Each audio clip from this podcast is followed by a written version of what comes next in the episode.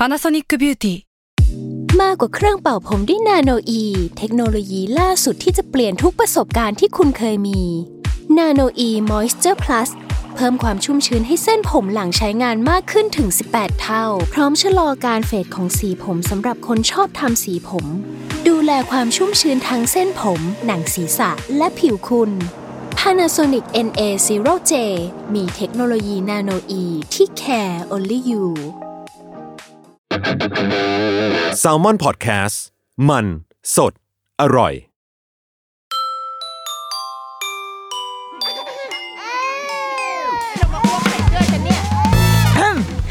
เดอะรุกี้มัมคุณแม่มือสมัครเลี้ยงกับนิดนก สวัสดีค่ะเดอะรุกี้มัมคุณแม่มือสมัครเลี้ยงกับนิดนกค่ะ พบกันวันจันทร์อีกเช่นเคย วันจันนี้อยากพาย้อนเวลากลับไปนิดหนึ่งคือเมื่อปลายปีเดือนพฤศจิกาใช่ไหมเออราวๆนั้น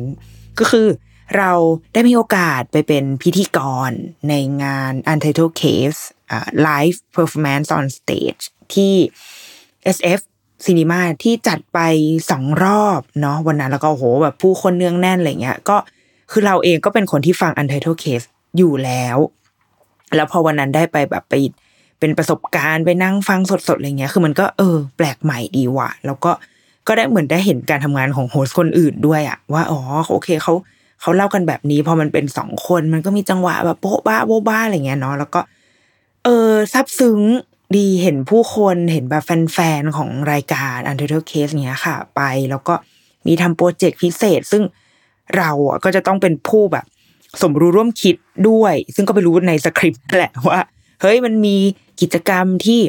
คนฟังอะ จะทำเพื่อเซอร์ไพรส์ยศกับทันนะ โดยที่จะทำเป็นแบบปล่อยลำแสงสีเขียวอะไรเงี้ยแล้วเราก็จะต้องเป็นผู้ถือความลับอันนั้นด้วยอะไรเงี้ยก็อะก็เป็นเป็นเรื่องราวสนุกสนุกกับประสบการณ์ตอนนั้นที่เป็นพิธีกร แต่ว่าเรื่องที่จะเล่าที่จะคุยในในอีพีนี้ค่ะ จริง ๆ มันก็มาจากวันนั้นแหละ คือ รอบแรก คือทันเล่าเรื่องของเหตุการณ์กราดยิงที่โรงเรียนมัธยมโคลัมบน์ในรัฐเท็กซัสใช่ไหมคะที่สหรัฐ ซึ่งมันก็เป็นเหตุการณ์ที่เราว่าในโลกยุคหลังสมัยใหม่อะมันก็อยู่ในใจอยู่ในความทรงจำของหลาย ๆ คนเหมือนกัน ถ้าเกิดว่าเป็นคนรุ่นเราอะ คือเราอาจจะไม่ได้แบบ ไม่ใช่ว่าเออนั่งเฉย ๆ แล้วก็จะนึกถึงเหตุการณ์นั้นเนาะแต่ว่าถ้าสมมติ วันไหน Facebook มันมันมี on this day ขึ้นมาหรือว่าพวกเพจข่าว มีการรีรันข่าวเนี่ย เราก็จะ relate กับข่าวเนี่ยได้ขึ้นมาทันทีว่า อ๋อนะวันนั้นมันมีเหตุการณ์อันนี้เกิดขึ้นอะไรแบบนั้น ทีนี้พอวันนั้นที่ทันเล่าอะค่ะ มันก็เชื่อมโยงกับประสบการณ์เรานิดหนึ่งคือไม่เคยไม่เคยอยู่ในเหตุการณ์แบบนั้นจริง ๆ นะ แต่ว่าเคยไปอยู่ในเหตุการณ์ที่เขามีการซ้อมเพื่อรับมือกับเหตุการณ์กราดยิงแบบนั้น เออ คือเรื่องมันอยู่ว่า ตอนนั้นอะเราไปทำงานไปสัมภาษณ์ที่โรงเรียนนานาชาติแห่งหนึ่ง ย่านบอกย่านได้ปะวะบอกได้แหละย่านบางนาแถวๆนั้นเนาะโซนนั้นมีโรงเรียนนานาชาติเยอะ ทีนี้วันนั้นไปทำคอนเทนต์เกี่ยวกับก็ไปสัมภาษณ์ใด ๆ ค่ะ นัดหมายกับคุณครูอะไรเอาไว้อย่างดี ก็จะไปถึงโรงเรียนประมาณเก้าโมงมีการสัมภาษณ์มีการเก็บภาพนู่นนี่เนาะแล้วก็จะเสร็จทุกอย่างเนี่ยไม่เกินเที่ยง ก็นัดหมายกับคุณครูไว้ละ ทีเนี้ย วันก่อนที่จะไปอ่ไปโรงเรียนอะ คุณครูเขาก็โทรมา บอกว่า เฮ้ย คุณนินกมีมีนิดนึงคือคุณครูลืมแจ้งว่า วันนั้นนะวันที่เราจะไปสัมภาษณ์อะค่ะที่โรงเรียนอะเขาจะมีกิจกรรมการซ้อมอ่าเขาใช้คำว่าเป็นล็อกดาวน์กิจกรรมการซ้อมล็อกดาวน์แล้วก็แบบอะไรคะล็อกดาวน์แบบโควิดอะไรเหรอเขาบอกว่าไม่ใช่ เป็นเรื่องของ safety security policy ของเขาอะไรแบบเนี้ยเราซึ่งเราอะเข้าใจว่ามันเป็นเหมือนเหมือนอารมณ์เราซ้อมหนีไฟอะไรอย่างเงี้ยเราก็บอกว่าอ๋อโอเคค่ะ แล้วยังไงมันจะมีผลยังไงกับเรา เขาก็บอกว่าหนึ่งก็คือมันจะมีเสียงดังนะ มันจะมีเสียงหวออะดัง แล้วก็สองคือ เมื่อชื่อมันคือการล็อกดาวน์ดังนั้นโรงเรียนมันจะมันจะถูกขังเลย คือใครอยู่ในพื้นที่โรงเรียนตอนนั้นก็คือจะถูกขังอยู่ในนั้น แล้วก็ จะออกไปไหนไม่ได้ คือดังนั้นคุณครูก็เลยถามเราว่า ถ้าเกิดว่ากิจกรรมนี้มันน่าจะใช้เวลาประมาณครึ่งชั่วโมง ถ้าเป็นไปได้ไหมที่เราจะทำให้มันเสร็จก่อนที่จะมีการซ้อมล็อกดาวน์อันนี้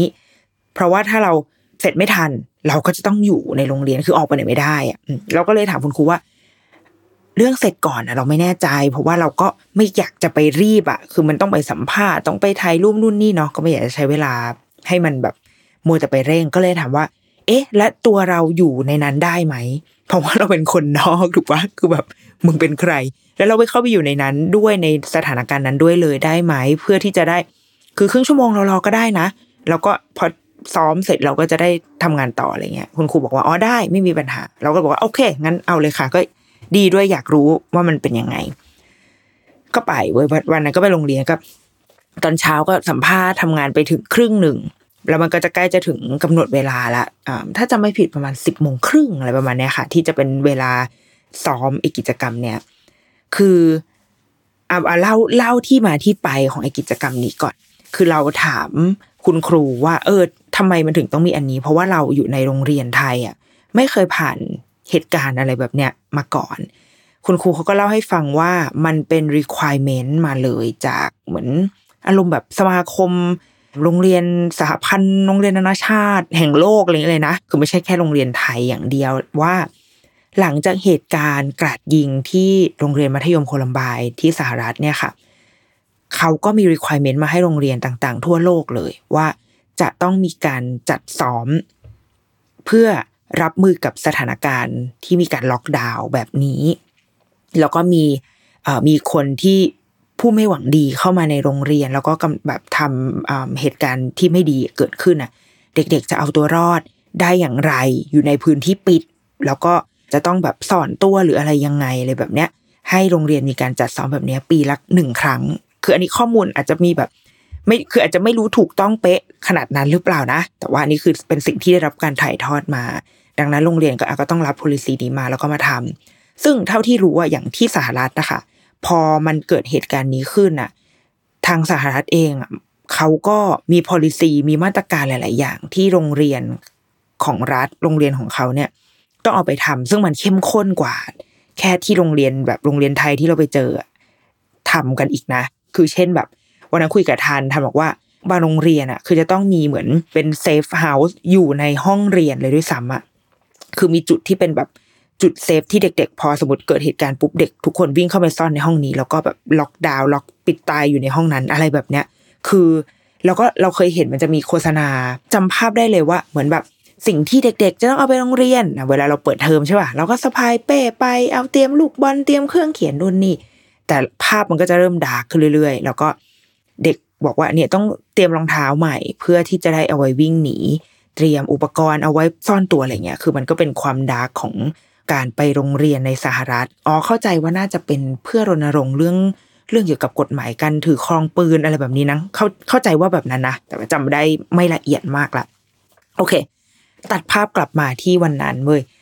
คุณครูก็เล่าเหตุการณ์ให้เราฟัง แล้วก็บอกว่าอะเดี๋ยวประมาณเวลาประมาณนี้เดี๋ยวมันจะมีเสียงหวอ ซึ่งเข้ามาจริงๆเว้ยคือจริงๆอะคือพอพอด้วยความที่เรารู้ล่วงหน้ากันอยู่แล้วว่า สิบโมงครึ่งจะเกิดเหตุการณ์นี้นะดังนั้นพอประมาณสิบโมงยี่สิบอะไรเราก็จะเริ่มแบบ เอาละรอมองนาฬิกาแล้วก็อุ๊ย มันจะเป็นยังไงนะอะไรเงี้ย เพราะว่าไม่ได้อยู่ในเหตุการณ์แบบนี้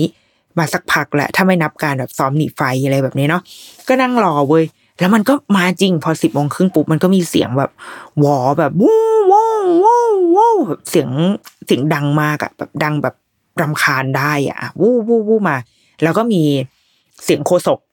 คือน่าจะเป็นน่าจะเป็นเสียงประกาศผ่านแบบเสียงตามสายเนาะจากเจ้าหน้าที่ด้านความปลอดภัยอะไรเงี้ยค่ะ บอกว่าขณะเนี้ยโรงเรียน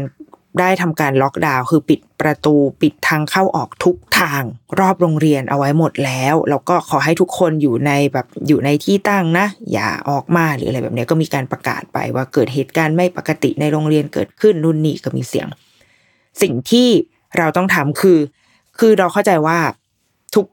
คุณครูเนี่ยน่าจะได้รับการอบรมมาก่อน ว่าจะต้องทำยังไงเมื่อเกิดเหตุการณ์แบบนี้ และคุณครูแต่ละคนอะก็จะมีมีหน้าที่สมมติว่าแอเรียหนึ่งอะก็จะต้องมีคนหนึ่งที่รับหน้าที่ในการดูแลแอเรียเนี้ยเออหรือว่าถ้าอยู่ในห้องสมมติว่าแคบลงมาหน่อย สมมติแอเรียก็คือตึก A ปีกด้านซ้ายอะคนที่จะดูแลแอเรียนี้คือใคร แล้วก็ย่อยลงมาอีกก็คือสมมติในปีกด้านซ้ายเนี่ย ชั้นสามเนี่ยมีทั้งหมดห้าห้องเรียน แต่ละห้องเรียนครูที่อยู่ประจำห้องก็คือคนที่รับผิดชอบดูแลในสถานที่นั้นๆ อย่างในห้องประชุมที่เราอยู่วันนั้นนะคะ คุณครูที่เป็นหัวหน้าคนที่เราไปสัมภาษณ์เนี่ยเขาก็น่าจะรับหน้าที่เป็นหัวหน้าของแอเรียเนี้ยเขาก็บอกว่าเขาก็จะทำหน้าที่ในการบอกให้ทุกคนเฮ้ยทุกคนลงมานั่งหลบใต้โต๊ะทุกคนก็ลงมาใต้โต๊ะแต่ว่า คือทุกคนก็ คือเราอะตั้งใจไปเล่นละครเต็มที่คือตั้งใจไปแบบ โอ้แต่แล้วโอ้กลัวค่ะอะไรเงี้ยแต่ว่าทุกคนอะก็คือเดินไปแบบอืมอ่าทำอ่าทำก็ทำก็เดินไปใต้โต๊ะไปหลบอยู่ใต้โต๊ะ แล้วก็ต้องปิดเอาก่อนจะหลบต้องปิดผ้าม่าน ซึ่งในห้องนั้นมันเป็นมูลี่เขาก็ดึงให้ให้มูลี่เนี่ยมันบังหน้าต่างของห้องนั้นเอาไว้ แล้วก็ไปกดล็อกประตู แต่ว่าประตูอะมันมีมันมีช่องให้มองอะช่องหน้าต่าง ที่เป็นน่าจะนึกภาพกันออก เหมือนห้องที่โรงพยาบาลเนาะที่มันจะมีช่องหน้าต่างตรงนั้นอยู่อะซึ่งเอาจริงมันก็แอบน่ากลัวนะ ถ้าสมมติว่าเกิดเหตุการณ์จริงๆอะดังนั้นเราด้วยสัญชาตญาณนะคะ เราก็จะต้องหาที่หลบที่มันพ้นจากสายตา พ้นจากระยะที่ถ้าเกิดเรามองจากข้างนอกผ่านอีช่องนั้นมา จะมองไม่เห็นว่าเราซ่อนอยู่ตรงไหน เออ มันคือแม้จะรู้มันไม่จริงอะ แต่ข้างในใจก็มีความแบบไอ้เชี่ยกูต้องจริงจังเหมือนกันนะว่าเอ้ย หามุมหลบอะไรเงี้ย ทุกคนอะก็ไปหลบในในมุมมุมหนึ่งและเราอะก็เลยบอกว่า เราเอาเก้าอี้มาบังกันด้วยไหมคะ เพราะว่าดูจากลักษณะแล้วเนี่ย อีกกรอบหน้าต่างนั้นอะเขามองเห็นเรานะคะ เผื่อเขาแบบตรวจอะเผื่อเขามีการตรวจข้อสอบเขาแบบเฮ้ยมองเห็นแบงอะไรแบบนี้ ก็เลยช่วยกันลากเก้าอี้มา แล้วก็มาบังบังทุกคนก็นั่งกันอยู่แบบตัวติดผนังอะค่ะ แล้วก็เอาเก้าอี้มาบังพวกเรากันเองแล้วก็นั่งยองๆก็นั่งเล่นมือถือกันไปอะไรเงี้ย แต่ว่าคุณครูที่เป็นหัวหน้าก็เปิดมือถือให้เราดูบอกว่า เนี่ยค่ะ ครูใหญ่เนี่ยจะรับหน้าที่เหมือนเป็นผู้บัญชาสถานการณ์ใช่ไหมผู้บังคับบัญชาสถานการณ์อารมณ์แบบเหมือน เหมือนเป็นนายกอะคือเดิมเขาก็เป็นเป็นหัวหน้าอยู่แล้วแหละ แต่ว่าพออยู่ในสถานการณ์พิเศษอะเขาก็จะเป็นหัวหน้าที่ที่มีสิทธิ์เด็ดขาดเต็มที่อะไรแบบนั้นเนาะเหมือนอารมณ์อารมณ์การบริหารทั้งหลายแหละเขาก็ส่งอีเมลมา คือเขาจะใช้การสื่อสารผ่านอีเมล โดยที่ส่งบอกว่า ทุกคนตอนนี้โรงเรียนอยู่ในสถานการณ์ล็อกดาวน์แล้ว เราจะใช้แผนการหนึ่งสองสามสี่ก็ว่าไป ที่เขาคงผ่านการอบรมมาแล้วค่ะ คุณครูเขาเปิดให้เราดูว่า เนี่ยจะจะสื่อสารแบบนี้และถ้า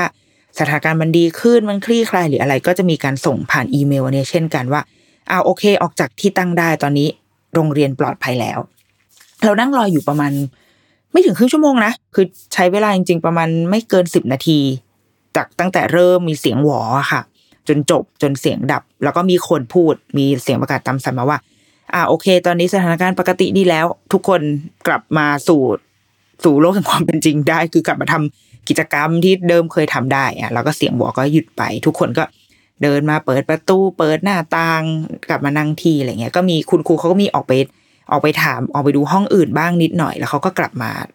สัมภาษณ์มาคุยกับเรามาทำงานต่ออะไรเงี้ยค่ะ แล้วก็ก็จบไปเหตุการณ์ในวันนั้น คือมันก็เป็นประสบการณ์ที่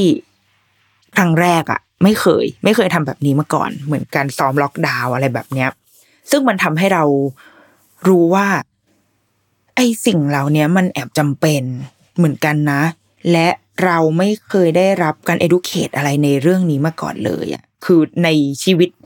ในวัยเรียนทั้งหมด ในวัยเรียนในที่นี้คือตั้งแต่อนุบาลยันมหาวิทยาลัยเลยด้วยซ้ำนะ ที่เราไม่เคยได้ผ่านอะไรแบบนี้เลย การซ้อมเรื่องความปลอดภัย ทั้งการซ้อมหนีไฟแผ่นดินไหวหรือแม้กระทั่งแบบเนี้ยเหตุการณ์ไม่ปกติเหตุการณ์ล็อกดาวน์ที่มีการประทุษร้าย ใด ๆ กันก็ตามอะเราไม่เคยมีประสบการณ์แบบเนี้ยมาก่อนเลยเว้ยแต่พอซึ่งเราไม่แน่ใจนะ ว่าในโรงเรียนไทยปกติอะค่ะ ทุกวันนี้มันมีอะไรแบบนี้อยู่หรือเปล่า มันอาจจะมีในบางที่ แต่เราค่อนข้างเชื่อว่าไม่ใช่ทุกที่ที่มีเราเราเข้าใจว่าแบบนั้นเนาะแต่อันนี้คือมันบียอนไปกว่าแค่การซ้อมหนีไฟแล้วนะคือเป็นการซ้อมแบบซ้อมล็อกดาวน์อะซึ่งเราเลย ขยายมุมคิดของตัวเองมาเหมือนกันว่า เออ จริง ๆ แล้ว อะไรบ้างที่เด็กควรจะต้องรู้เกี่ยวกับเรื่องความปลอดภัยหรือว่า หรือหรือเรื่องเนี้ยค่ะ เรื่องแบบการเอาตัวรอดอะในสถานการณ์ขับขันในสถานการณ์ฉุกเฉินอะไรแบบเนี้ย เราเราจริงจังกับเรื่องพวกเนี้ย กันมากพอแล้วหรือยังเพราะว่าเราว่าภาพหนึ่งที่ค่อนข้าง อืม ค่อนข้างจะสะเทือน มันอาจจะไม่ถึงความสะเทือนใจนะ แต่มันค่อนข้างน่าตกใจเหมือนกัน คือเมื่อปลายปลายปีที่แล้วเหมือนกันนะคะมันถ้าใครจำกันได้มันจะมีเหตุการณ์แก๊สระเบิด ท่อแก๊สระเบิด ที่ชนบุรีเนาะเออท่อแก๊สระเบิด แต่มันไม่ได้ไม่ได้ระเบิดที่แหล่งผลิตอะแต่มันระเบิดแบบระหว่างทางมันเหมือนมันคงรั่วแล้วมันก็เกิดเหตุระเบิดขึ้นมา ซึ่งมันไปส่งผลต่อบ้านเรือน ต่อโรงเรียน ต่อชุมชนอะ ที่อยู่แถวนั้น แล้วมันมีภาพหนึ่งที่เป็นไวรัลใน Facebook เหมือนกัน ก็คือเป็นภาพเด็กนักเรียนแบบวิ่งหนีตายกันลงมาจากโรงเรียนอะเออคือแบ็กกราวข้างหลังคือเป็นไฟที่แบบพวยพุ่งอะแล้วข้างหน้าก็คือเป็นแบบเด็ก ๆ นักเรียนแบบวิ่งวิ่งกันออกมา เด็กนักเรียนมาในชุดนักเรียนเด็กวัทมงี้เลยอะ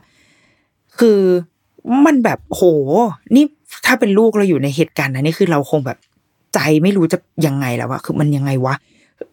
คือหนึ่งคือท่อก๊าซอยู่ใต้โรงเรียนเราเนี่ย เรารู้หรือเปล่านะ คือมันมาแบบที่เรารู้ใช่ไหมท่อก๊าซมันมาทีหลังหรือโรงเรียนมาก่อนหรือยังไงคือแบบอันนี้คือหนึ่งนะหนึ่งเรื่อง แต่ว่า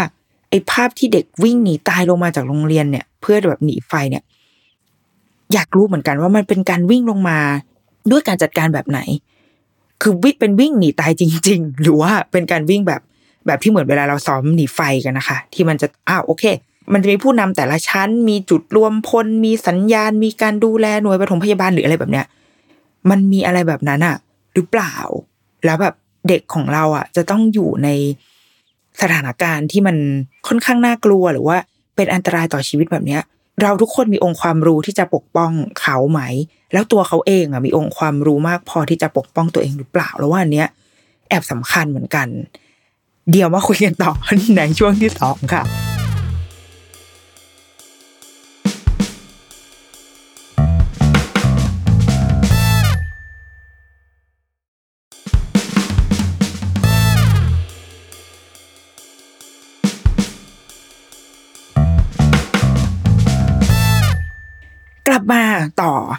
ถึงเรื่องนี้แหละ ยังยังอยู่ในเรื่องนี้ แต่ว่าจะเล่าในมุมของตัวเองก่อน ประสบการณ์ในมุมตัวเองก่อน คืออย่างที่บอกว่าอยู่มาเรียนเรียนโตเติบโตมาจนอายุยี่สิบกว่าเงี้ยก็ยังไม่เคยผ่านการซ้อมหนีไฟเว้ยแล้วก็มาได้ซ้อมหนีไฟครั้งแรกอะ ก็คือตอนที่ทำงานบริษัทเลย คือถ้าใครที่ทำงานเราทุกที่ทำงานมันต้องมีซ้อมหนีไฟแหละ ไม่ว่าจะเป็นตึกสูงหรือตึกเตี้ยหรือหรืออะไรก็ตาม เพราะว่ามันเป็นข้อกำหนดทางกฎหมาย เราก็จะแบบนั้นนะเพราะว่าเท่าที่เคยฟังจากพี่ที่เขาทำงานด้าน safety ที่ที่บริษัทเนี่ยค่ะเขาเขาบอกว่ามันเป็น requirement มา ในทางกฎหมายว่าต้องทำทุกตึกต้องจัดอะไรแบบเนี้ย ปีละสองครั้งเนาะดังนั้นตอนที่เราไปทำงานครั้งแรกอะ่ะ ก็ต้องเจอการหนีไฟ ซึ่งอีวันซ้อมหนีไฟเนี่ย มันก็จะเป็นจุดวัดใจมากๆ คือตอนนั้นเราเข้าไปก็แบบเด็กใสๆมากไงเป็นเด็กจบใหม่ค่ะรูกี้ใครให้ทำอะไรก็ทำหมด แล้วมันก็จะมีอีพวกแบบรุ่นพี่ที่อยู่มานานมากแบบเจเจที่อยู่มาแล้วโอ้อยู่มามากกว่าสิบปี ก็จะคือซ้อมผ่านการซ้อมหนีไฟมาอย่างโชคโชนอย่างเงี้ยเขาก็จะเริ่มรู้ทางหนีทีไล่ว่า อ่าโอเค ถ้าซ้อมสิบเอ็ดโมงใช่ไหมประมาณสิบโมงครึ่งเนี่ย เราต้องรีบกดลิฟต์ลงมาข้างล่าง แล้วก็จะไปทำอะไรก็ทำไปกินข้าวไปหรือจะไปนู่นนี่ แล้วก็ประมาณสักเที่ยงเราก็ค่อยกลับมา ก็คือเป็นการโดดงานไกล ๆ นั่นเอง เพราะว่า ถ้าเราซ้อมหนีไฟคือเราก็ไม่ได้ทำงานไง แต่ว่าเราอะไม่อยากจะต้องเดินคือจุดวัดใจของทุกคนอะ มันคือการเดินลง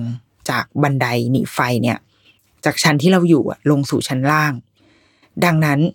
ยิ่งสูงก็คือยิ่งเหนื่อย ยิ่งเมื่อย มันก็เลยทำให้ทุกคนรู้สึกว่า โอ้ไม่อยากเดิน ไม่อยากจะมาอะไรเงี้ยก็จะหาทางหนีทีไล่ให้ได้มากที่สุด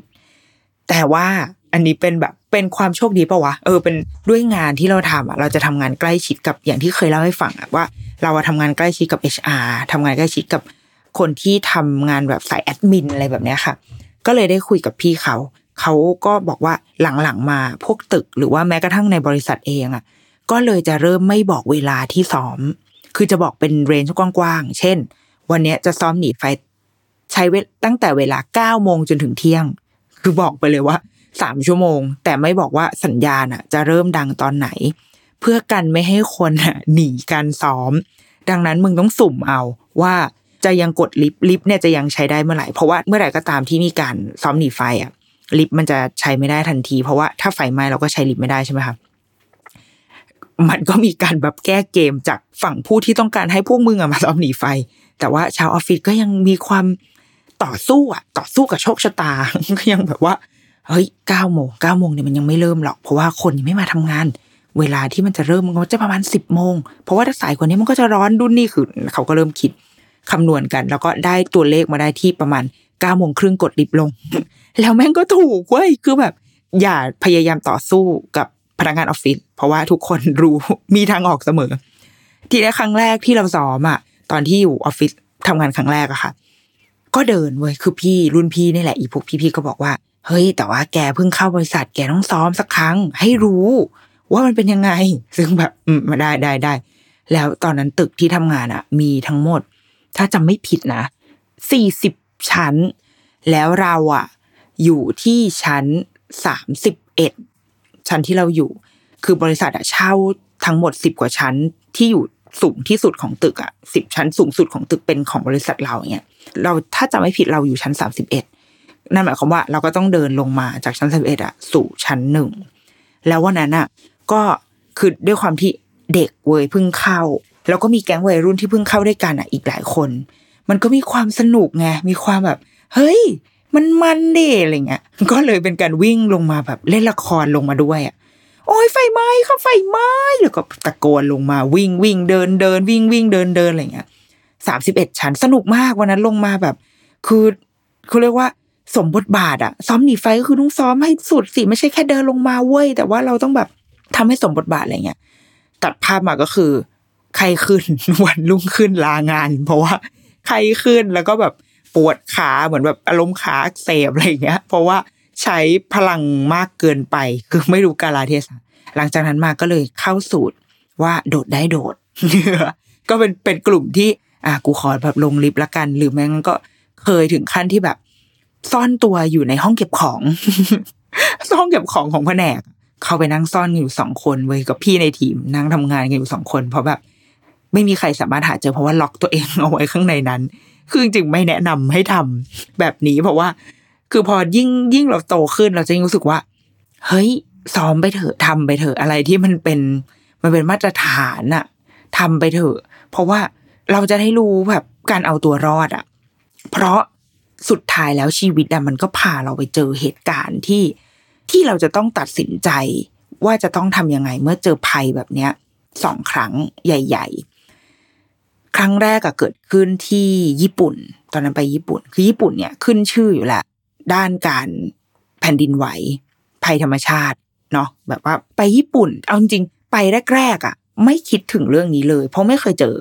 ก็เลยไม่ได้นึกถึงเลยว่าอ๋อจะภัยธรรมชาติคือคิดว่าเราคงไม่ไปแจ็คพอตในวันนั้นหรอกที่เกิดเหตุการณ์เหล่านั้นอะไรแบบเนี้ยแต่ว่าครั้งนั้นอะเราไปญี่ปุ่นในวันที่วันหลังจากที่เกิดเหตุการณ์แผ่นดินไหวครั้งใหญ่ในอ่าภูมิภาคคิวชู ที่ถ้าจำกันได้คือ ปราสาทคุมาโมโตะที่มันแบบพังลงมาเลยอะแบบหลังคงหลังคาอะไรพังลงมา แล้วก็ รถฟงรถไฟวิ่งไม่ได้เลยในคิวชูอะครั้งใหญ่มากๆ เมื่อสักสี่ห้าปีที่แล้วไหมนะลองเราว่าน่าจะน่าจะยังพอจำกันได้อยู่ เพราะว่าทุกวันนี้คุมาโมโตะก็ยังไม่เปิดเนาะปราสาทอะใช่ไหมเออถ้าถ้าเราจำไม่ผิด ถ้าถ้าถ้าข้อมูลผิดขออภัยนะคะ ไปในแบบวันหลังจากวันนั้น คือวันก่อนบินอะเปิดข่าวมาแล้วก็แบบอ้าวคิวชูอ้าวคุมาโมโตะเฮ้ยเฮ้ยทำไงเฮ้ยกูกำลังจะไปในวันพรุ่งนี้ คือมีความแบบ เอาไงวะ แต่ว่า ด้วยความที่เราแบบไม่มีประสบการณ์กับเรื่องนี้มาเลยเว้ยคือแบบไรเดียงสามากนาอีฟมากคือ ก็เลยยังคุยกับแฟนว่าอ๋อก็มันมันแผ่นดินไหวไปแล้วไง แล้วเราก็ไปก็คือก็จบก็ไม่เป็นไรไงเพราะว่ามันไหวไปแล้ว เราไม่ได้ไปในวันที่มันไหวนี่อะก็ขึ้นเครื่องไปก็ไม่ได้คิดอะไร ความชิบหายมันมาเกิดขึ้นตรงที่ว่า รถไฟเรือเมล์ลิเกตำรวจอะไรทั้งหมดปิดหมดเลย คือพอไปถึงปุ๊บเกิดความแบบ ไปไหนไม่ได้เลยในที่ที่จองเพราะว่าจริงๆวันแรกพอไปถึงเราจะนั่งรถไฟเข้าคุมาโมโตะแล้วก็จะไปอยู่ที่คุมาโมโตะซึ่งคุมาโมโตะคือจุดศูนย์กลางแผ่นดินไหวนะตอนนั้น แล้วมันก็เลยทำให้แบบไปไม่ได้ รถไฟไม่วิ่ง เราก็ลอง search ดูว่าเอ้ยมันมีรถบัสที่วิ่งข้ามเมืองไหมก็ไม่วิ่งเหมือนกันคือแบบคือทุกอย่างมันมันปิดไปหมดเลยทำอะไรไม่ได้ สุดท้ายวันนั้นก็ต้องแก้ไขปัญหาเฉพาะหน้าด้วยการแบบ อ่างั้นเราก็ ต้องจองโรงแรมใหม่ในฟุกุโอกะ แล้วก็นอนอยู่ในนั้นอะไรเงี้ยค่ะ ก็ไปจองโรงแรม ซึ่งโหราคาก็ใช้ได้แต่ว่า ก็รู้สึกว่า เออก็ดีเหมือนได้เที่ยวฟุกุโอกะ แล้วก็ได้นอนในโรงแรมที่มันมันใจกลางเมืองดีอะปกติเราจะไม่ค่อยได้นอนในโรงแรมแบบนี้ เพราะว่าเราจะขี้งกถูกไหมเราก็จะแบบอะเลยเมืองไปหน่อยเดินใกล้หน่อยก็ได้ แต่ว่าครั้งนั้นคือมันไม่มีทางเลือก แล้วก็บวกกับว่าพาแม่ของเอกชัยพาคุณคุณย่าเออไปด้วย ในตอนนั้นก็เลย อะต้องเอาให้มันสะดวกสบายหน่อยแหละ ไม่งั้นเดี๋ยวแกจะลำบากอะไรเงี้ย ก็ไปไปก็นอนโรงแรมกัน ปรากฏว่า คืนนั้นซึ่งก็คือคืนหลังจากที่เกิดเหตุการณ์แผ่นดินไหวครั้งใหญ่อะค่ะ คืนนั้นเรานอนอยู่ น่าจะประมาณสักตีสองอะไรเงี้ย อยู่ดีก็ตื่นขึ้นมาด้วยความรู้สึกว่าแบบ เฮ้ยมันมันสั่นนะมันมันมันไม่ปกติ ทุกคนตื่นขึ้นมาหมดเว้ยแล้วก็ลูกคือมองตาก็รู้กันแล้วว่าแบบเฮ้ยแผ่นดินไหว แล้วมันมีเสียงสัญญาณเพราะว่า โทรศัพท์ญี่ปุ่นอะถ้ามีเหตุแผ่นดินไหว มันจะเด้งขึ้นมาโดยอัตโนมัติเลยไม่ว่าคุณจะแบบใช้เครือข่ายหรืออะไรก็ตาม มันเป็นมันมันมีชื่อเทคนิคของมันเนาะเออมันอันนี้ไม่แน่ใจมันคือมันเตือนขึ้นมา สิ่งแรกที่ทำเราก็เลยเปิดทีวี พอเปิดทีวีอะก็เลยเห็นเห็นทันทีว่าเพราะว่าไม่ว่าจะทีวีช่องไหนก็ตาม มันก็จะขึ้นสัญลักษณ์ที่แบบอ้าวเกิดเหตุการณ์แผ่นดินไหวดุนนี่ก็เลยรู้แล้วว่าอ๋อโอเคเมื่อกี้เป็นแผ่นดินไหว และคำถามต่อไปคือ เอาไงวะทำไงต่อวะ เออ อันนี้คือแบบชิบหายละ แล้วก็คือมันไม่ใช่การไหวธรรมดาคืออ่านจากในหน้าข่าวอะแม้จะอ่านไม่ได้ออกทั้งหมดอะแต่มันก็พอจะเข้าใจได้ว่า เป็นแผ่นดินไหวที่ใหญ่เหมือนกันแล้วเราเข้า Facebook ก็คือ เพื่อนที่เมืองไทยรู้ข่าวแล้ว แล้วก็แปลข่าวอะไรกันเรียบร้อยหมดแล้ว ดังนั้นส่วนหนึ่งก็คือคือตามข่าวจากเพื่อนคนไทยอะไรเงี้ยด้วยเหมือนกันเว้ยก็คือคนไทยก็ up up up เราก็เลยบอกว่าเฮ้ยเราอยู่ในเหตุการณ์นี้ถ้าเกิดใครมีอะไรอะ ช่วยแบบแชร์หน่อยนะ ว่าเกิดอะไรขึ้นบ้าง แล้วก็ คุยกับเพื่อนเอาตอนนั้นมีเพื่อนอยู่ที่อยู่ที่โออิตะด้วย ก็คุยกับมันมันก็บอกว่ามึงตอนนี้กูกำลังอพยพอยู่คือคือเป็นเรื่องใหญ่โตกำลังแบบเดิน เสียงมันเหนื่อยมากคือกำลังเดินไป เพื่อจะขึ้นที่สูงอะไรแบบนี้ค่ะ เพราะว่ามีสัญญาณเตือนสึนามินู่นนี่มันมันก็กำลังหนีอยู่คือแพนิคเลยตอนนั้นอะคือแบบไอชิบหายแล้วแล้วกูทำไงวะและถ้ามีแค่เรากับเอกชัยอะไม่เท่าไหร่เว้ยแต่ว่ามีแม่ผัวมาด้วย เป็นคนแก่ที่แบบ มองพูดอะไรไม่รู้ไม่ได้เลยอะคือแบบภาษาญี่ปุ่งญี่ปุ่นอะไรไม่รู้เรื่องเลยแล้วแบบแกไม่รู้เลยว่าจะต้องทำยังไงอะไรเงี้ยคือเราต้องปกปกป้องเขาอะเราก็เลยบอกว่าอะเดี๋ยวเราขอลองแบบออกไปดูลาดเราก่อน ก็ชะงกหน้าไปหน้าห้อง เงียบมาก ไม่มีใครเดินไม่มีใครวิ่งอะไรออกมาเลย ก็เลยไปเดินออกไปชะงกหน้าไปที่บันไดหนีไฟเว้ยเพราะว่า อ่าอะจากการเคยซ้อมหนีไฟที่ออฟฟิศมา เราก็ต้องเดินลงบันไดหนีไฟนี่แหละ กะว่าเปิดประตูไปแล้วต้องเจอแบบนิฮงจินทุกคนกำลังเดินลงมาเงี้ยปรากฏว่าบันได้หนีไฟมืดแบบ มืดแบบถ้ามีแบบผีซาดาโกโผล่มาตอนนั้นก็คือก็ใช่ได้อะก็ก็เป็นไปได้แล้วอะเราก็เลยแบบปิดประตูหนีไฟแล้วก็ไอ้เชี่ยเอาไงดีวะมันแม่งไม่ใช่อะทำไมมันเงียบผิดปกติ เลยตัดสินใจเว้ยกดลิฟต์เพราะว่ากะว่า ตายเป็นตายอะไรเงี้ยแล้วก็กดลิฟต์ลงมา ตอนอยู่ในลิฟต์นี่คือแบบพนมมือจริง ๆ เลยนะพนมมือเลยแบบไอ้เชี่ยอย่าค้างนะลิฟต์อย่าค้างนะพาลงไปชั้นหนึ่งให้ได้คือเป็นการขึ้นลิฟต์ที่ยาวนานที่สุดในชีวิต สุดท้ายก็เปิดมาที่ชั้นล่างเว้ยก็เดินมาแล้วก็แบบ คือข้างล่างอะ คือยังเปิดเพลงแบบเพลงโรงแรมนึกออกไหมงุ้งงิงงุ้งงิงงุ้งงิงเนี่ยแล้วก็ทุกคนใช้ชีวิตปกติมาก เราก็เดินไปถามพนักงาน ซึ่งถ้าใครไปญี่ปุ่นก็น่าจะพอรู้ว่า จะเขาจะไม่ก็ไม่ได้แข็งแรงด้านภาษาอังกฤษมากเท่าไหร่ด้วยอะเออแล้วเราก็ไม่แข็งแรงในภาษาญี่ปุ่นด้วยเหมือนกันคือพูดได้แต่ว่าพูดเป็น verb อะแล้วก็ verb กันไปมาอะไรเงี้ย ก็คือจับใจความได้ว่า ไม่เป็นไรอยู่ในห้องได้เลย แต่ว่าเราก็ยังไม่แบบไม่กล้าอยู่ในห้องจริง ๆ อะ ก็เลยกลับขึ้นไปแล้วก็บอกผัวว่า เราลงมาข้างล่างก่อนดีกว่า เพราะว่าไม่รู้ว่ามันมันยังไงวะคือพนักงานอะบอกว่าไม่ต้องมานะ แต่ไม่แน่ใจเมื่อกี้แบบตู้สั่นหรืออะไรเงี้ยก็เลยพากันลงมาใส่เสื้อหนาวคือวันนั้นหนาว อืม น่าจะประมาณสิบกว่าองศาอะไรเงี้ยค่ะลงมานั่งอยู่ที่ข้างล่าง ข้างนอกโรงแรมด้วยนะคือออกมานั่งข้างนอกเลยนั่งหน้าบันไดที่โรงแรมเลย เพราะว่ามีกลุ่มคนไทยอีกกลุ่มหนึ่งก็นั่งกันอยู่เหมือนกันห้าหกคน แล้วก็มีกลุ่มเราสามคน ก็เป็นการนั่งกันอยู่สองกลุ่มเหงาสัตว์นั่งกันอยู่แค่นั้นแหละ โดยที่ข้างในโรงแรมอะก็ยังมีพนักงานเดินไปเดินมา แล้วก็มีคนญี่ปุ่นที่แบบแม่งเพิ่งออกมาจากร้านเหล้าอะก็เดินเมาออกมากลับจากปาร์ตี้อะไรเงี้ยคือชีวิตทุกคนตรงนั้นนะปกติมากยกเว้นกลุ่มคนใดสองกลุ่มตรงนั้นเว้ยที่นั่งกันแบบพวกเรามานั่งทำอะไรกันในอากาศสิบองศาแบบนี้ค่ะจนสักพักหนึ่งอะพนักงานเขาก็เดินออกมา แล้วเขาก็ยื่นกระดาษให้แผ่นหนึ่งซึ่งเขาคิดว่าคงไป Google Translate กันมาเต็มที่แล้วแหละแล้วมันก็จับใจความได้ว่า ไม่เป็นไร เหตุการณ์ปกติขอเชิญกลับขึ้นไปที่ห้องได้ใช้ลิฟต์ได้ elevator โอเคอะไรเงี้ย คือเขาใช้คำแบบนี้ เราก็เลยบอกว่า อะอะงั้นเราก็ก็เชื่อเขาแล้วกันเว้ยเพราะว่าหนึ่งก็คือกูหนาวด้วยแล้วก็เลยกลับขึ้นไปหมด แล้วก็ก็ไปนอน แล้วก็คืนนั้นมันก็มีแบบมี aftershock มาอีกนิดนิดหน่อยหน่อยก็คือนอนไม่ค่อยหลับเท่าไหร่อะแล้วก็คือสรุปว่าทริปนั้นทั้งทริปอะก็ไม่แทบจะไม่ได้เที่ยวตามแผนที่ตั้งใจไว้เลย เพราะว่า เพราะว่ามันมี after shock ตลอดเวลาแบบเดี๋ยวเดินทางอยู่บนรถไฟเดี๋ยวก็มีสัญญาณเตือนและอะไรเงี้ยแต่ว่ามันเป็น after shock แบบนิดๆหน่อยๆอะคือมันก็เป็นประสบการณ์ที่ที่ก็มันไม่ได้สนุกมากหรอก แต่ว่า ก็ดีที่ครั้งหนึ่งในชีวิตได้ได้เจออะไรแบบเนี้ย เพราะว่าเราอยู่เมืองไทยเราอาจจะไม่ได้เจอก็ได้ แต่สุดท้ายประมาณสักสองเมื่อปีสองปีที่แล้วเองมั้งนั่งอยู่ที่ออฟฟิศแล้วก็ เกิดเหตุการณ์แผ่นดินไหวที่ทุกคนถ้าเกิดว่าใครทำงานในตึกสูงในวันนั้นนะในกรุงเทพอะรู้สึกเหมือนกันเลยว่าแบบมันมันมีความแบบบ้านหมุดนอะตึกสั่นวิงเวียนนิดหน่อยอะไรเงี้ยซึ่งตอนนั้นในใจคือคิดว่าอุ้ยกูท้องแน่ๆเป็นช่วงที่แบบอยากท้อง ก็สรุปว่าไม่ไม่ได้ท้องเป็นแผ่นดินไหวแล้วมันก็เป็นวันที่ทำให้เรารู้ว่า เฮ้ยไอประสบการณ์ที่ได้จากวันนั้นที่ไปญี่ปุ่น แม่งก็มีประโยชน์เหมือนกันว่ะ คือตอนนั้นทุกคนในออฟฟิศก็แบบ พอแผ่นดินไหวปุ๊บทุกคนก็เฮ้ยเอาไงดีจะลงบันไดหนีไฟหรืออะไรกัน คือมันเป็นช่วงที่ทุกคนไม่มีข้อมูลว่าเราจะทำยังไงกับเหตุการณ์ครั้งเนี้ย เราก็เลยแบบบอกว่า เฮ้ยไม่ไม่ต้องเดินก็ได้มั้งคะ เพราะว่าดูจากแบบดิกเตอร์หรืออะไรแล้วว่ามันไม่ได้แบบขนาดนั้นก็คือเหมือนลงมันนั่งหลบอยู่ใต้โต๊ะอะเพื่อไม่ให้ของที่อยู่ข้างข้างบนมัน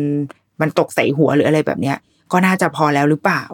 แต่ทุกคนคือทุกคนไม่มีข้อมูลเว้ยมันก็เลยเป็นความแบบ panic ของชาวออฟฟิศในวันนั้น แล้วก็เหตุการณ์วันนั้นมันก็เลยทำให้หลังจากนั้นมาก็มีการพยายามจะ work กันในออฟฟิศเพื่อที่จะเราคือเราไปคุยกับคนญี่ปุ่น ว่าเฮ้ยมีเทคนิคหรือว่ามีแนวทางยังไงในการที่ถ้าเกิดว่า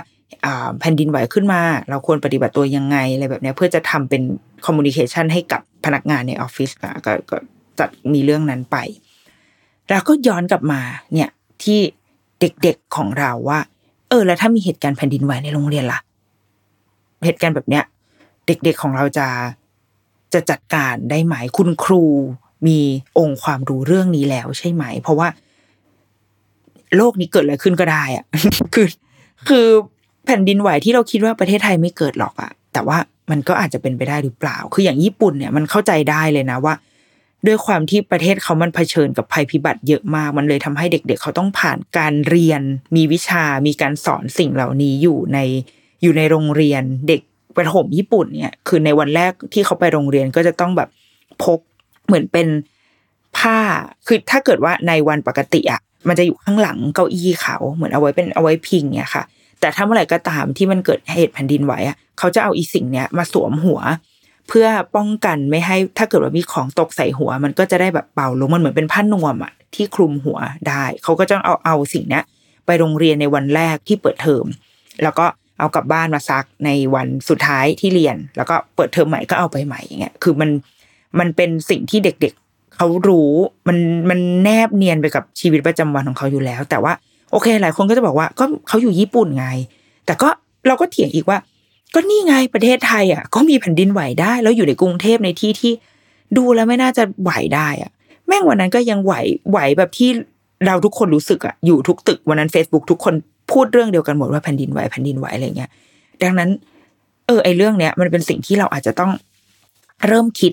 แล้วหรือเปล่ากับลูกของเราเด็กๆในในประเทศเราในสังคมเราอะไรเงี้ยมีอีกเรื่องที่ไปเผชิญมาด้วยตัวเองเว้ยก็เป็นเหตุการณ์ไฟไหม้ และเกิดขึ้นที่บ้านตัวเองที่คอนโด และตอนนั้นคือลูกอยู่ด้วย เรื่องราวมันมีว่าตอนนั้นประมาณน่าจะสักห้าทุ่มละค่ะ คือลูกนอนไปแล้วลูกหลับอยู่ในห้อง ส่วนเรากับแฟนอะก็อยู่ข้างนอกอยู่ที่ห้องนั่งเล่น นั่งดูทีวีเล่น เอ่อทำงานอะไรกันไป แล้วสัญญาณไฟ สัญญาณไฟไหม้อะมันดัง เราอะสิ่งแรกที่เราทำก่อนอะคือ เข้ากดเข้าไลน์กลุ่มคอนโด ว่ามันเกิดเหตุการณ์อะไรขึ้น เพราะว่าจริง ๆ ก่อนก่อนที่สัญญาณจะดังอะไอ้ไลน์กลุ่มมันก็มีการคุยอะไรกันอยู่แล้ว แล้วก็ไอสัญญาณเนี้ยมันเคยดังแบบดังปลอมอะมาหลายครั้งคือเหมือนมันมันลั่นอะอารมณ์ลั่นอะแต่มันไม่ได้มีไฟไหม้จริง หรือบางทีมันก็มันก็ดัง เพราะว่ามีคนกินชาบูหรืออะไรแบบเนี้ย คือมันมันมันมีเหตุการณ์แบบเนี้ย เคยจะเกิดขึ้นอยู่บ้าง มันเลยทำให้ แวบแรกที่เราคิดอะมันคือไฟไหม้แบบเนี้ยไฟไหม้ปลอม หรือไม่ก็เป็นควันชาบูควันบุหรี่หรืออะไรก็ตามเว้ยแต่พอเข้าไลน์กลุ่มคอนโดไปวันนั้น ปรากฏว่า มีการคุยกันว่าเฮ้ยเกิดไฟไหม้ที่ล็อบบี้ชั้นล่างคือไฟไหม้ต้นคริสต์มาสตอนนั้นมันเป็นช่วงช่วงช่วงนี้แหละค่ะปลายปี ไฟไหม้ต้นคริสต์มาสที่คอนโดซึ่งมันสูงมาก เป็นต้นคริสต์มาสที่สูงแล้วว่าประมาณแบบสามเมตรได้มั้งสามสามเมตรหรืออาจจะหรืออาจจะสูงกว่านั้นอีกอะ เออ คือ คือมันไฟไหม้แล้วแบบภาพที่เขาถ่ายมาในในไลน์กลุ่มอะคือมันเป็นไฟไหม้จริง ๆอะมึง คือมันแบบไอ้เชี่ยนี่ของจริง ไฟไหม้แบบควันแบบอู้ฟู่เลยอะเออเราเราก็เลยแบบบอกแฟนว่าเฮ้ยไฟไหม้ว่ะ แต่ว่าในไลน์กลุ่มอะพอมีการส่งภาพอะไรแบบนี้เสร็จอะมันมีคนเดียวกับที่ส่งภาพอะค่ะเขาก็พิมพ์ว่า แต่ว่าตอนเนี้ย ดับแล้วสงบแล้วครับ เออ เราก็เลยบอกเอกชัยว่า เฮ้ย ไฟมันไหม้แต่ไฟมันดับแล้ว แต่อีสัญญาณไฟสัญญาณไฟไหม้เนี่ย มันยังไม่ดับ เราจะเอายังไงกันดี เออ คือในใจเราตอนนั้นอะเรารู้สึกว่าไฟมันดับแล้ว เพราะว่าในคนที่พิมพ์มาในกรุ๊ปอะคือเขาบอกว่าดับแล้ว แล้วมันก็มีภาพที่ขึ้นมาว่า โอเค ตอนนี้มันเหลือแค่กลุ่มควัน แต่ว่ามันไม่ได้มีเปลวไฟหรืออะไรก็ตามแล้ว และสองก็คือ ลูกหลับ คือตอนนั้นลูกก็ยังหลับอยู่นะ คืออีเสียงหวออะไรเนี่ย ทำอะไรลูกกูนอนไม่ได้เลยนอนหลับแบบหลับสนิทอะไรเงี้ยซึ่งการที่ถ้าอุ้มลูกขึ้นมา แล้วลงไปที่ชั้นล่างเนี่ย ก็ลูกตื่นไงแล้วลูกจะหลับอีกครั้งเนี่ย เราจะยังไงกันดีวะคือตอนนั้นไม่พร้อม ไม่พร้อมที่จะให้ลูกตื่นขึ้นมาอีกครั้ง เราก็เลยแบบคุยกันว่า แต่เขาบอกว่าดับแล้วนะ เอาไงดีวะเราเลยบอกว่างั้น เดี๋ยวเราอะ จะลงไปดูลาดเรา ไปดูสถานการณ์ให้แทน ถ้าเกิดว่ามีอะไรอะ เดี๋ยวจะโทรขึ้นมาแล้ว เธอก็ไปอุ้มลูกลงมาเลยนะ แต่เดี๋ยวเราจะลงไปดูก่อน เราก็เลยเดินก็ก็เลยออกมาจากห้องเว้ยซึ่งก็เห็นแบบประชาชน อันนี้คือจะไม่เงียบสนิทเหมือนตอนญี่ปุ่นละก็จะมีชาวไทยมากมาย ทุกคนก็เดินออกมาจากห้อง แล้วก็มุ่งตรงไปสู่บันไดหนีไฟ ก็ไปบันไดหนีไฟเดินลงไปกัน ในระหว่างทางก็ก็ก็มีเพื่อนร่วมเดินหลายคนเต็มไปหมดทุกคนก็เช็คข่าวอะไรเงี้ยพอลงไปถึงข้างล่างเสร็จ ก็พอออกจากบันไดหนีไฟมาก็จะได้เดินผ่านแบบครามซีนจุดที่เกิดเหตุ เออ มันก็มันก็สงบจริง ๆ มันก็ไม่มีอะไรเราก็ออกมานอกอาคาร แต่ว่าคือพอเราออกมาแล้วอะเราไม่สามารถเข้าไปได้แล้ว เออ เพราะว่าอ่าด้วยแบบด้วยสถานการณ์คือเหมือนในในมุมของคนทำงานนะคะ คือมันยังไม่สามารถขึ้นไปได้ คือมันย้อนสอนเข้าไปไม่ได้ ก็เลยต้องออกมาอยู่ข้างหน้าจุดรวมพลก็คือด้านนอกอาคารเลย คนก็อยู่ตรงนั้นเต็มไปหมดอะไรเงี้ย แล้วเราก็เจอแบบ เจอเพื่อนบ้านเจอคนที่รู้จักมีลูกด้วยเล่นด้วยกันอะไรเงี้ยเขาก็ถามว่าอ้าวแล้วลูกล่ะ ไม่ไม่เอาลงมาด้วย เราก็เลยแบบ คือนาทีนั้นอะก็มีความรู้สึกว่า เออทำไมกูไม่พาลูกลงมาด้วยวะแต่สองก็คืออ้าวก็ไฟดับแล้วไง คือนึกออกไหมคือมันมีความรู้สึกผิดนิดนึง แต่ก็มีความรู้สึกเถียงนิดนึงว่าอ้าวก็ไฟดับแล้ว เพราะว่าอ่านจากในสถานการณ์แล้วเราก็เลยแบบ เราก็เลยบอกเขาว่าอ๋อเราลงมาดูลาดเราให้ก่อน แต่ว่า เดี๋ยวถ้าเกิดว่ามันจะต้องลงมา ก็เดี๋ยวจะให้แฟนพาลงมาอะไรเงี้ย ซึ่งสุดท้ายอะก็ไม่ได้ให้แฟนพาลงมาเว้ยก็ใช้เวลาอยู่ข้างล่างนั้นประมาณแบบชั่วโมงนึงหรืออะไรเงี้ยค่ะ แล้วก็เราก็กลับขึ้นไปบนห้อง ซึ่งลูกก็ยังหลับอยู่เหมือนเดิมไม่ได้รู้เรื่องอะไร แต่หลังจากจบเหตุการณ์วันนั้นอะ เราก็ก็มาทบทวนตัวเองเหมือนกันว่า เออจริง ๆ เราอาจจะตัดสินใจพลาดหรือเปล่า ที่ไม่ได้คำนึงถึงความปลอดภัยของลูกเป็นหลัก คือถ้าสมมติ โอเค ในในกรุ๊ปไลน์เขาบอกว่าสงบแล้วก็จริง แล้วก็ภาพตรงหน้าที่เราลงมาเห็นอะมันสงบแล้วก็จริงแต่ว่า มันมันอาจจะแบบพร้อมที่จะมีประกายไฟแล้วก็แบบฟลุปขึ้นมาอีกที หรือเปล่าจนทำให้เหตุการณ์มันเลวร้ายลง หรือว่าโครงสร้างอาคารมันอาจจะเสียอะไรแบบเนี้ย คือเราอาจจะไม่ได้นึกถึงมุมนั้นมากเท่าที่ควรอะความตระหนักในด้านแบบความปลอดภัยหรือเซฟตี้ของเราอะมันอาจจะยังไม่ได้มาก พอหรือเปล่านะ คือเราก็ยัง ยังไม่แน่ใจว่าเออการตัดสินใจของเราในวันนั้นนี่มันยังไงวะแต่ก็คือมันผ่านไปแล้ว หรือเออ ผ่านไปละดังนั้น หลังจากนี้มันก็จะเป็นวัตถุดิบอะเป็นต้นทุนให้เราเอาไว้ใช้ในการปประเมินเพื่อตัดสินใจ หากเกิดเหตุการณ์ครั้งต่อๆไป เราเลยคิดว่าจริงๆเราเรื่องพวกนี้มันใกล้ตัวเรามากเลย คือไม่ว่าจะเป็นไฟไหม้แผ่นดินไหว หรือแม้กระทั่งเหตุการณ์กราดยิง เหตุการณ์ที่ เราจะต้องซ่อนเพื่อเอาชีวิตรอดเนี่ยเพราะว่ามันก็มันก็เพิ่งเกิดขึ้นในประเทศเราเหมือนกันอะคือคนไปเดินห้างเหมือนอย่างข่าวที่เราได้เห็นกันเมื่อปีที่แล้วเนาะคนไปเดินห้าง พาลูกพาอะไรไปเดินห้างเนี่ยแต่ว่าไปเจอเหตุการณ์นั้นนะแล้วเราจะทำยังไง เราคิดว่ามันอาจจะต้องเป็นสิ่งที่ที่ทุกคนต้องเริ่มเรียนรู้ ร่วมกันเราในฐานะผู้ใหญ่อาจจะต้องรู้เพื่อตัวเอง และรู้เพื่อจะปกป้องเด็กๆของเราด้วย เราจำได้ว่าตอนเหตุการณ์ที่โคราชเหตุการณ์กาดยิงที่โคราช มันเป็นข่าวเป็นเป็นสิ่งที่คนแชร์กันเยอะเหมือนกันนะ ที่โรงเรียนสอนภาษาแห่งหนึ่งเนาะที่อยู่ในห้างแห่งนั้นนะคะ ที่คุณครูเขาพาเด็กๆเข้าไปซ่อนในหลังผนังโรงเรียนอีกชั้นหนึ่งเหมือนน่าจะเป็นฟิลแบบห้องเก็บของอะแล้วก็ ไม่ให้เด็กๆ รู้เหตุการณ์นั้นเลยว่าเกิดอะไรขึ้นที่ข้างนอก คือคุณครูรู้ทุกอย่าง เพราะว่าคุณครูเช็คข่าวใน Facebook แต่ว่าคุณครู คือคุณครูมีไหวมีไหวพริบและมีการแก้ไขปัญหาได้ดีมาก เพราะว่าหนึ่งคือถ้าบอกเด็กไป เด็กอาจจะไม่เข้าใจหนึ่งเลย เด็กเล็กเล็กมากๆ อาจจะไม่รู้เรื่องว่าอะไรใครใครมายิงอะไรเงี้ยคือเขาอาจจะไม่เก็ตตรงนั้น แต่ถ้าเด็กที่โตหน่อย อาจจะเริ่มเก็ตแต่ว่าถ้าพอเขาเข้าใจปุ๊บ เขาจะเริ่มเกิดความรู้สึกทันทีว่าเฮ้ยกลัวกังวลร้องไห้หาพ่อหาแม่อะไรเงี้ยมันมันจะเริ่มมันจะเริ่มเกิดเป็นสถานการณ์ที่ควบคุมไม่ได้ แต่ว่าในเหตุการณ์ตรงนั้นอะ มันต้องเงียบไงมันต้องซ่อนอะ ดังนั้นคุณครูก็เลยใช้วิธีการที่ว่าจัดกิจกรรมเล่นกับเด็ก ให้ทำเป็นภารกิจเล่นให้เงียบนะทำอย่างงู้นอย่างนี้อย่างเงี้ยเพื่อให้เด็กๆรู้สึกว่า เฮ้ยเขาคือเด็กมันต้องเล่นอะ เด็กมันต้องคือคือถ้าเล่นเขาจะลืมทุกอย่างแล้วเขาก็จะเล่นเล่นเล่นไป แม้สักพักนึงก็จะเริ่มถามแบบ หิวอะพ่อแม่อยู่ไหนอะอะไรเงี้ยมันมันจะมีคำถามอะไรแบบนี้ออกมา แต่ว่าคุณครูเขาก็รับมือตรงนั้นอะได้ แล้วก็สุดท้ายเด็ก ๆ ที่อยู่ในตรงนั้นก็รอดออกมาทั้งหมดสู่อ้อมอกพ่อแม่ได้ทั้งหมดอย่างเงี้ย เรารู้สึกว่าคุณครูเคยอบรมอะไรแบบนี้มาหรือเปล่าหรือว่า เราต้องรู้ชุดความรู้เนี้ยคือเราเราเคารพแล้วแบบอยากปรบมืออยากกอดอะคนคนที่ทำงาน ในห้องแคบๆห้องนั้นอะวันนั้นมาก ๆ เลยที่เขาปกป้องทั้งชีวิต แล้วก็ปกป้องหัวใจของเด็กๆ ตรงนั้นเอาไว้ คือเขาเข้าใจธรรมชาติของเด็กแล้วเขารู้ว่าเขาควรจะต้องจัดการยังไงอะไรเงี้ย เออ เรารู้สึกว่า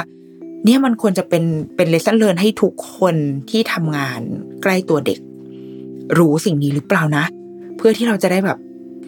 ปกป้องพวกเขาได้ในขณะเดียวกันก็คือเราก็ต้องปกป้องตัวเองด้วย คือถ้าเราเราต้องเอาชีวิตเราให้ได้ก่อน เพื่อที่เราจะได้เอาชีวิตเราไปปกป้องเขาเหมือนเวลาขึ้นเครื่องบินใช่ที่แบบสวมหน้ากากให้ตัวเองก่อนแล้ว ค่อยสวมให้กับคนที่เราต้องช่วยเหลือ เออ อะไรแบบเนี้ย เรารู้สึกว่าเหล่านี้มันคือองค์ความรู้ทั้งหมดเลย ที่พอได้ไปประสบพบเจอทั้งเหตุการณ์ซ้อม แล้วพอได้เจอเหตุการณ์จริง ๆ ขึ้นมาเนี่ยทั้งแผ่นดินไหวทั้งไฟไหม้มันมันใกล้ตัว แล้วเรา เราต้องเริ่มที่จะรู้อย่างไร ยิ่งพอเรามีลูกอะ่ะ เราจะคำนึงขึ้นมาทันทีอะ่ะแล้วเราจะรีสปอนเราจะปฏิบัติตัวเราจะทำตัวยังไงกับสถานการณ์นั้น เราว่าเป็นโจทย์ที่พ่อแม่อาจจะต้องไม่ว่าจะจะคุณจะรู้กี้หรือว่าคุณจะเป็นพ่อแม่ที่แบบ อยู่มานานแล้วหรืออะไรก็ตามอะแต่ว่าเรื่องที่พอมันเป็นภัยพิบัติปุ๊บพอมันเป็นสิ่งที่คาดไม่ถึงปุ๊บอะเราต้องมีเครื่องมือที่จะรับมือสิ่งนี้ได้ ก็ โยนโยนเอาไว้ละกัน ไม่รู้ว่า ไม่รู้เหมือนกันว่ามันจะต้องไง หรือว่าถ้าเกิดใครมีประสบการณ์ หรือว่าพอที่จะทราบว่าเฮ้ยโรงเรียนของใครหรือว่าที่ไหนที่มีการสอนเรื่องเซฟตี้หรืออะไรแบบนี้ค่ะ มาแชร์กันได้นะ เพราะว่าอยากจะรู้ข้อมูลเหล่านี้เหมือนกันว่า ตอนนี้เด็กๆของเราเด็ก ๆ ในประเทศเราอะเขามีองค์ความรู้เหล่านี้แล้วใช่ไหมเนาะแล้วเรามาคุยกันในเพจก็ได้ใน s ซ l m o n Podcast หรือว่าที่เพจนิดนกก็ได้นะคะ เอาไว้เดี๋ยวจะชวนกันคุยในเรื่องนี้เนาะโอเครุกี้มัมสัปดาห์นี้ สวัสดีค่ะ